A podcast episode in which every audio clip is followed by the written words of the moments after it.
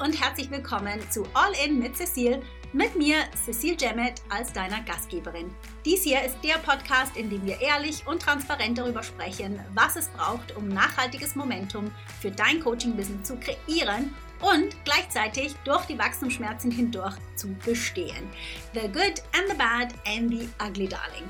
Das Ganze rund um mein Lieblingsthema Traumkunden, mit denen die Arbeit nicht nur Spaß bringt, sondern die dein Unternehmen auch profitabel und dich damit zu deiner glücklichsten, erfülltesten, erfolgreichsten und selbstsichersten Version deiner selbst machen. Nachdem ich mein eigenes Business von null Ahnung von Online-Marketing auf multi-sechsstellig gebracht habe und das als zeitarme Mom von zwei jungen Girls, bin ich heute auf einer Mission, so vielen Coaches wie möglich den Weg so viel leichter zu machen, wie er mir ganz oft gefallen ist. Und zu zeigen, wie auch sie ihre Passion in ihr Traumbusiness verwandeln. Das mit meinem Steckenpferd LinkedIn und auch darüber hinaus. Ich bin hier für dich, um dich mit meinen wöchentlichen Folgen zu inspirieren, zu motivieren und mit meinen Tipps zu den Themen LinkedIn, Online-Business und das Leben als Unternehmerin. Right, let's do it. All in.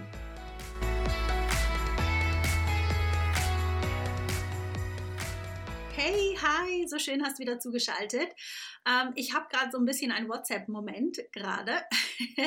ich weiß nicht, ob es dir auch so geht, aber mir ist es oft so, dass ich WhatsApp-Nachrichten irgendwie zwei oder dreimal anfangen muss, bis, bis ich in den Schwung komme. Und so geht es heute jetzt auch. Ich habe bestimmt schon dreimal angefangen mit dieser Folge.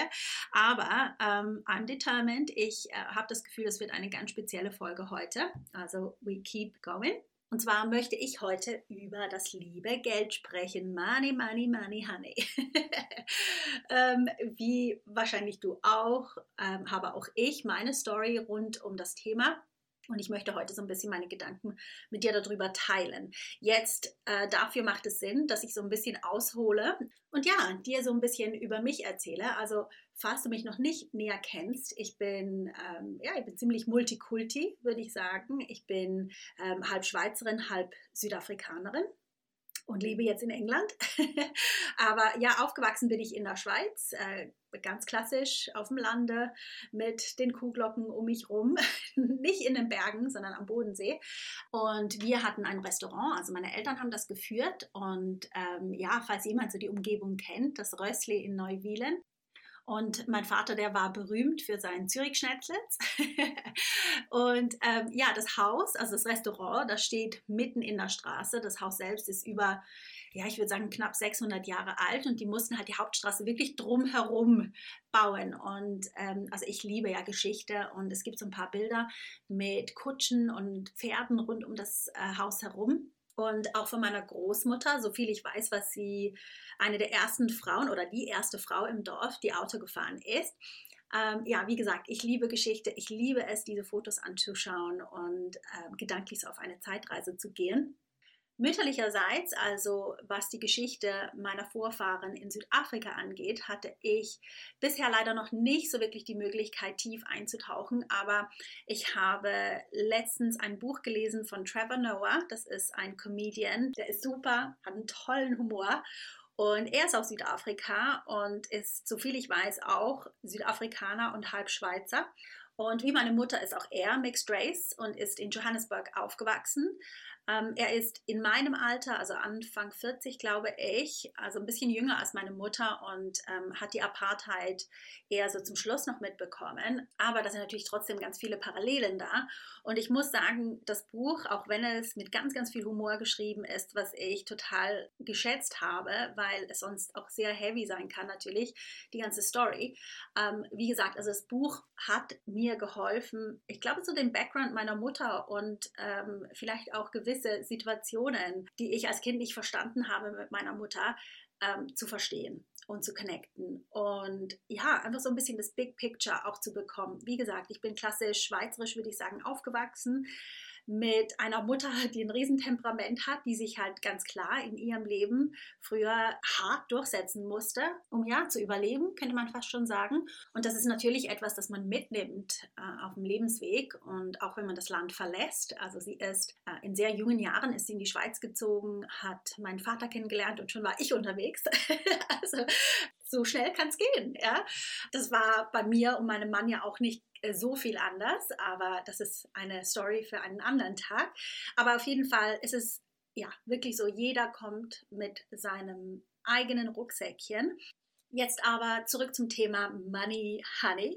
ähm, ja, das war bei uns ehrlich gesagt nie ein großes Thema in der Familie. Also ich hatte nie das Gefühl als Kind, dass uns materiell etwas fehlt, dass wir etwas nicht haben können. Ganz im Gegenteil, ich habe meine Eltern immer als sehr, sehr großzügig gesehen. Also jetzt nicht im Sinne von, ähm, dass wir verwöhnt waren, das waren wir überhaupt gar nicht. Aber ich habe gesehen, wie ähm, großzügig glücklich meine Eltern waren im Sinne von Geschenken für andere. Äh, natürlich auch nach Südafrika ähm, für die Familie da wurde auch immer großzügig unterstützt und geholfen, wo auch immer man konnte. Dann natürlich als Erwachsener habe ich dann schon auch gewisse Stories mitbekommen, dass zum Beispiel, als ich noch ganz klein war, also ähm, Baby, dass da nicht wahnsinnig viel Geld da war. Aber jetzt als Kind, soweit ich mich selber zurückerinnern konnte, haben wir nie im Mangel gelebt. Es gab nie etwas, ähm, das, wo meine Eltern gesagt haben, oh, dafür haben wir kein Geld, äh, wie auch immer. Aber natürlich haben meine Eltern mir auch ganz oft Nein gesagt, wenn ich etwas haben wollte. Wie gesagt, ich war ja nicht verwöhnt als solches. Aber in solchen Situationen dachte ich nie, oh, wir haben kein Geld dafür, sondern äh, meine Eltern wollen einfach nicht, dass ich Freude habe und die, dieses Spielzeug habe. Also ja, fiese Eltern hatte ich.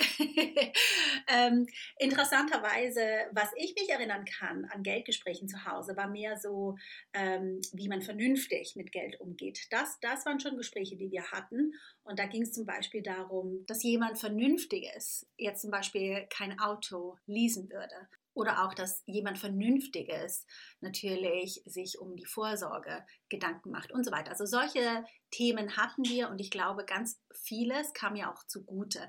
Also aufgrund dessen, dass ich eben kein geleastes Auto hatte, als ich Mitte 20 war und auch sonst keine Schulden, war es mir eben auch möglich, einfach meine Koffer zu packen. Zweimal. Einmal, um nach Amerika zu gehen für ein Jahr und einmal, um dann ein paar Jahre später nach England auszuwandern. Ja, mittlerweile denke ich ein bisschen anders über kontrollierte, kontrollierte Schulden. Also wir haben zum Beispiel auch unser Haus mit Hilfe einer Hypothek gekauft, natürlich. Aber ja, so im Großen und Ganzen, in a nutshell, würde ich sagen, dass ich mit einem sehr gesunden Money-Mindset als solches aufgewachsen bin, dass ich mich jetzt nie sehen würde mit jemandem, der ein Money-Mindset-Problem hat. Aber natürlich habe ich hier und da äh, Themen. Und äh, über zwei Themen wollte ich heute mit dir sprechen. Also zwei Themen, die mich beschäftigen. Bei dir ist, sind es wahrscheinlich andere Themen oder vielleicht auch das gleiche. Anyways, ich hoffe, dass du das eine oder das andere für dich mitnehmen kannst. Und ich fange direkt mit dem größeren Thema an, also ein größeres Thema für mich war das. Und zwar, ich nenne das inakzeptabler Ist-Zustand. ich weiß nicht, ob das zutreffend ist, aber so nenne ich das. Und zwar das Gefühl zu haben, dass egal, was man gerade erreicht, finanziell, man eigentlich weiter sein sollte. Also es ist etwas, das wirklich äh, bei mir immer und immer wieder hochkommt. Dabei, ich, ich weiß das auch in meinem Kopf, ich weiß das ganz klar, ich bin sehr weit gekommen von den Anfängen, wo ich gestartet bin mit meinem Business vor ja, vor knapp acht Jahren war das, als meine erste Tochter geboren war. Also in den ersten zwei Jahren, als ich gestartet bin in der Online-Welt als virtuelle Assistentin und als ich damals jedem Shiny Object hinterhergejagt bin, da habe ich ja wirklich fast nichts verdient, schlussendlich. Ähm, also außer Spesen nichts gewesen quasi.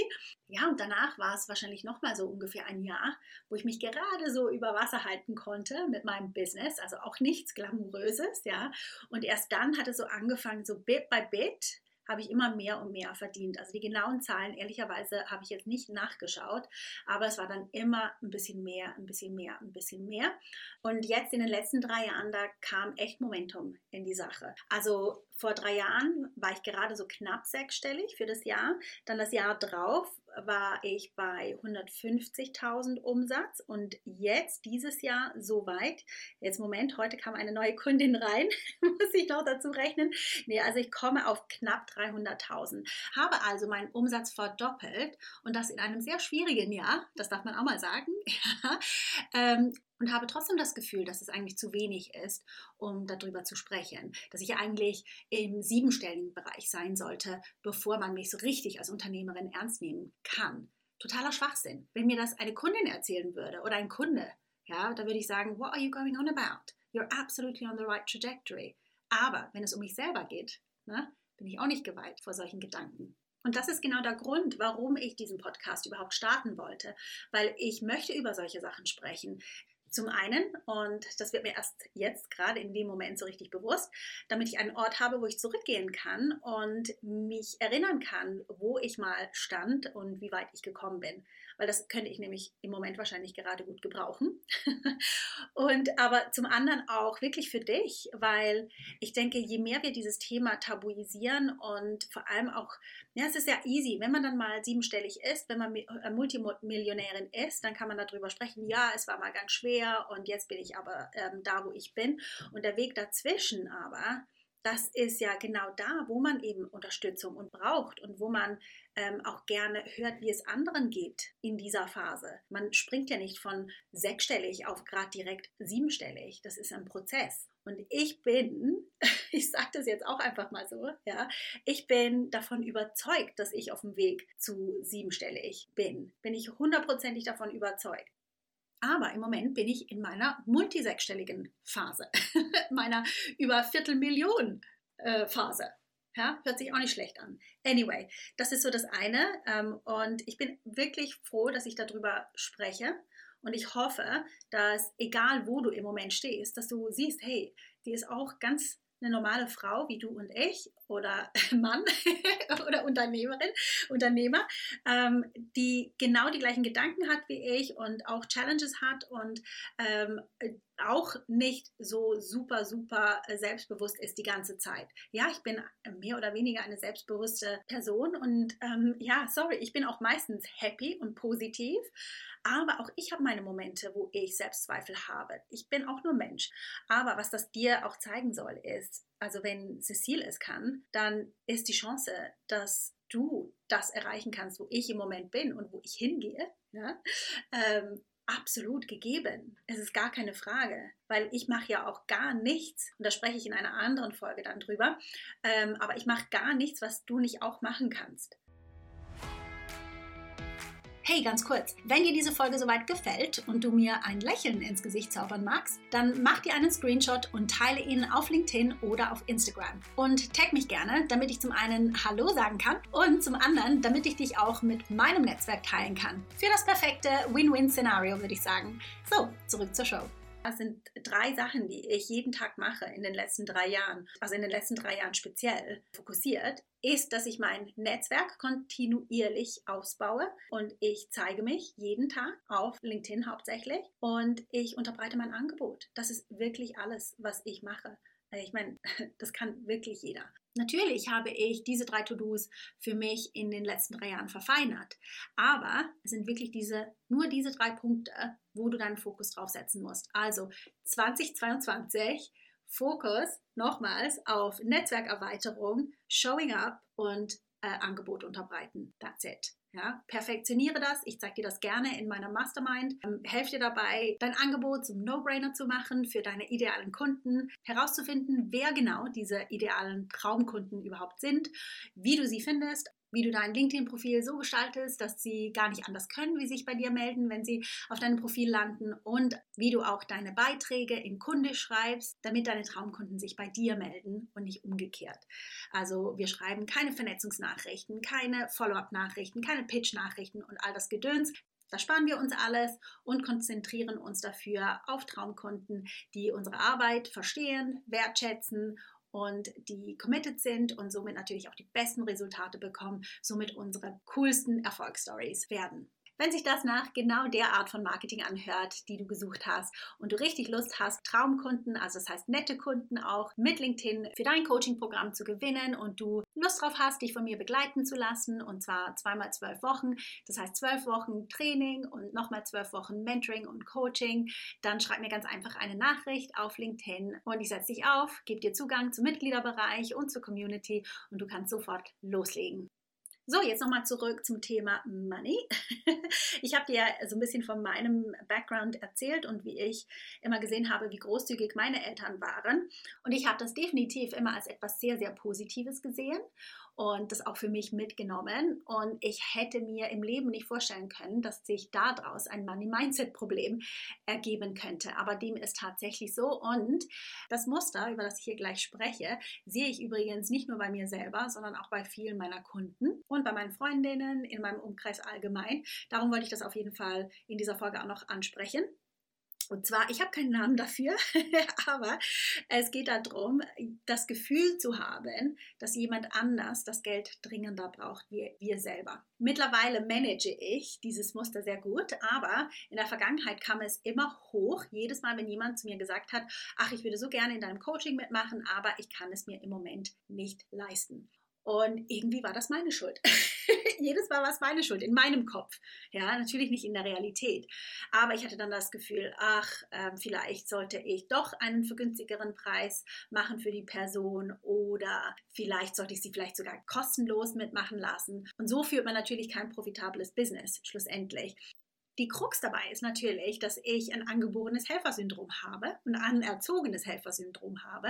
Und hier bin ich. Die Person kann sich nicht leisten, die braucht aber unbedingt meine Hilfe. Ich sehe, es wäre ein perfekter Match. Aber, und das ist eigentlich die Wahrheit, er will es sich nicht leisten. Nicht er oder sie kann es sich nicht leisten, sondern will es sich nicht leisten. Und das ist tatsächlich einer der wichtigsten Mindset-Shifts, die ich für mein Business und für meine Nerven gemacht habe im letzten Jahr. Also einfach damit das hier auch noch gesagt ist, ich würde nie jemandem anraten, Schulden zu machen, um mit mir zusammenzuarbeiten. Ja, ich weiß, was meine Arbeit bewirken kann, aber ich weiß auch, dass es nicht die schönste Energie ist, wenn jemand so wahnsinnig unter Druck steht. Also nicht für, die, nicht für meinen Kunden, noch für mich selber. Also die Leute, die ich jetzt in Verbindung bringe mit meinem Mindset-Shift, das sind definitiv nicht die Leute, die echte finanzielle Probleme haben, die nachts nicht schlafen könnten, wenn sie in mein Programm kämen, sondern es sind wirklich einfach die, die zwar sagen, dass sie sich gerne von mir begleiten lassen würden, sich es aber nicht leisten können. Und das ist genau der Punkt, weil sie das Geld für etwas anderes benutzen wollen. Absolutely fair enough. Und die Türen stehen trotzdem weit offen für Sie, wenn Sie sich umentscheiden und zurückkommen. Happy Days, freue ich mich immer. Was für mich aber den großen Shift hier bedeutet, ist, dass ich jetzt so eine Situation nicht mehr about me machen würde. Das heißt, es hat nichts mit meinem Preis zu tun, es hat nichts mit meinem Angebot zu tun, es hat wirklich nur mit der Person zu tun, und ihrer Entscheidung, wohin sie ihr Geld investieren möchte oder eben auch nicht. Ja, es ist auch schön, einfach einen Haufen Geld auf dem Konto zu haben und sich das anzuschauen. But that's up to them. Es hat nichts mit mir zu tun. Wie gesagt, nicht mit meinem Angebot, nicht mit meinem Preis, nicht mit meinem Starttermin, nicht mit weiß ich was. Ja. Und was ich an dieser Stelle gerade auch noch sagen kann, ist, gehe nie davon aus, dass die Leute kein Geld haben. Ja, ist auch noch so, ein, so etwas. Ähm, es ist so viel Geld im Umlauf, das, das, würde man gar nicht glauben. Also wenn man bei jedem Mäuschen spielen könnte und aufs Konto schauen oder ähm, vielleicht auch unter, unter die Matratzen, wie auch immer, man wäre so überrascht. Es ist so, so viel Geld im Umlauf. Und genauso perfekte Coaches, die jetzt bereit sind zu investieren, die jetzt bereit sind, Vollgas zu geben und die richtig, richtig Lust haben, mit dir zusammenzuarbeiten. Und zwar mit dir ganz persönlich und niemand anderem. Ja. Und ich kann dir gar nicht sagen, wie oft ich es gesehen habe, dass jemand mir gesagt hat, haben absolut kein Geld, wissen nicht, woher es nehmen, wenn ich stehlen. Und dann einen Monat später Fotos posten von ihrem Luxusurlaub oder neuen Auto. Ja, und das hat wirklich ein paar solcher Exemplare für mich gebraucht. Und ich sage für mich, also es war mein Problem, nicht deren Problem, aber es hat ein paar solcher Exemplare gebraucht, für mich zu realisieren, hey, es ist wirklich nicht meine Aufgabe, die Finanzen von irgendjemand anderes zu verstehen. Hey, du bist in und du bist committed, dein Business vorwärts zu bringen. Du möchtest das mit LinkedIn tun und du möchtest dich gerne von mir begleiten lassen. Dann happy days. I can't wait um, to get started. Aber wenn dem nicht so ist oder noch nicht so ist, dann ist es absolut auch okay. Aber, und das ist das eigentliche Learning, das ich für mich gemacht habe und gerne heute an dich weitergebe, ist, It's not about me. Und ob jemand das Geld hat, um zu investieren oder nicht, das hat nichts mit mir als Person zu tun. Ich bin nicht schuld, wenn jemand das Geld nicht hat und ich schulde auch nichts, wenn jemand nicht Kunde wird. Das ist so einfach. Und ich hoffe, diese Message kommt hier durch. Es geht nicht darum, was ist ein besserer Lied, was ist ein schlechterer Lied, was ist ein besserer Mensch, ein schlechterer Mensch. Es ist einfach ein äh, Austausch von Geld und that's it. Ja, ein Geld, also man geht ja auch nicht in einen Laden rein und sagt, hey, ich kann mir diese Coca-Cola nicht leisten, möchtest du sie mir schenken? Kommt in der Regel ja auch nicht vor. Und der Ladenverkäufer fühlt sich doch dabei auch nicht schlecht und überlegt sich, ob er den Preis für die Cola vielleicht herabsenken soll, weil sich die jemand nicht leisten kann. Ne? Wow, ich habe es ja gesagt, das wird eine interessante Folge. Ich hoffe, du hast sie genossen. Ich hoffe, du hast etwas für dich mitnehmen können und ich freue mich schon auf die nächste Folge. Bis dann, ciao. Hey, ganz kurz bevor du gehst, wenn dir diese Folge gefallen hat, sie dich bewegt oder inspiriert hat und dir vielleicht einen kleinen Boost für dein nächstes großes Businessziel mitgeben konnte, dann magst du mir bitte einen kleinen Gefallen tun und mir eine Review dalassen. Es würde mir wirklich unglaublich viel bedeuten und es hilft auch anderen Coaches und Experten, diesen Podcast zu finden, was ja wirklich das beste Geschenk wäre, das du mir geben kannst. Danke dir im Voraus, dass du mir eine 5-Star-Review hier lässt. Hab eine tolle Woche und bis zum nächsten Mal.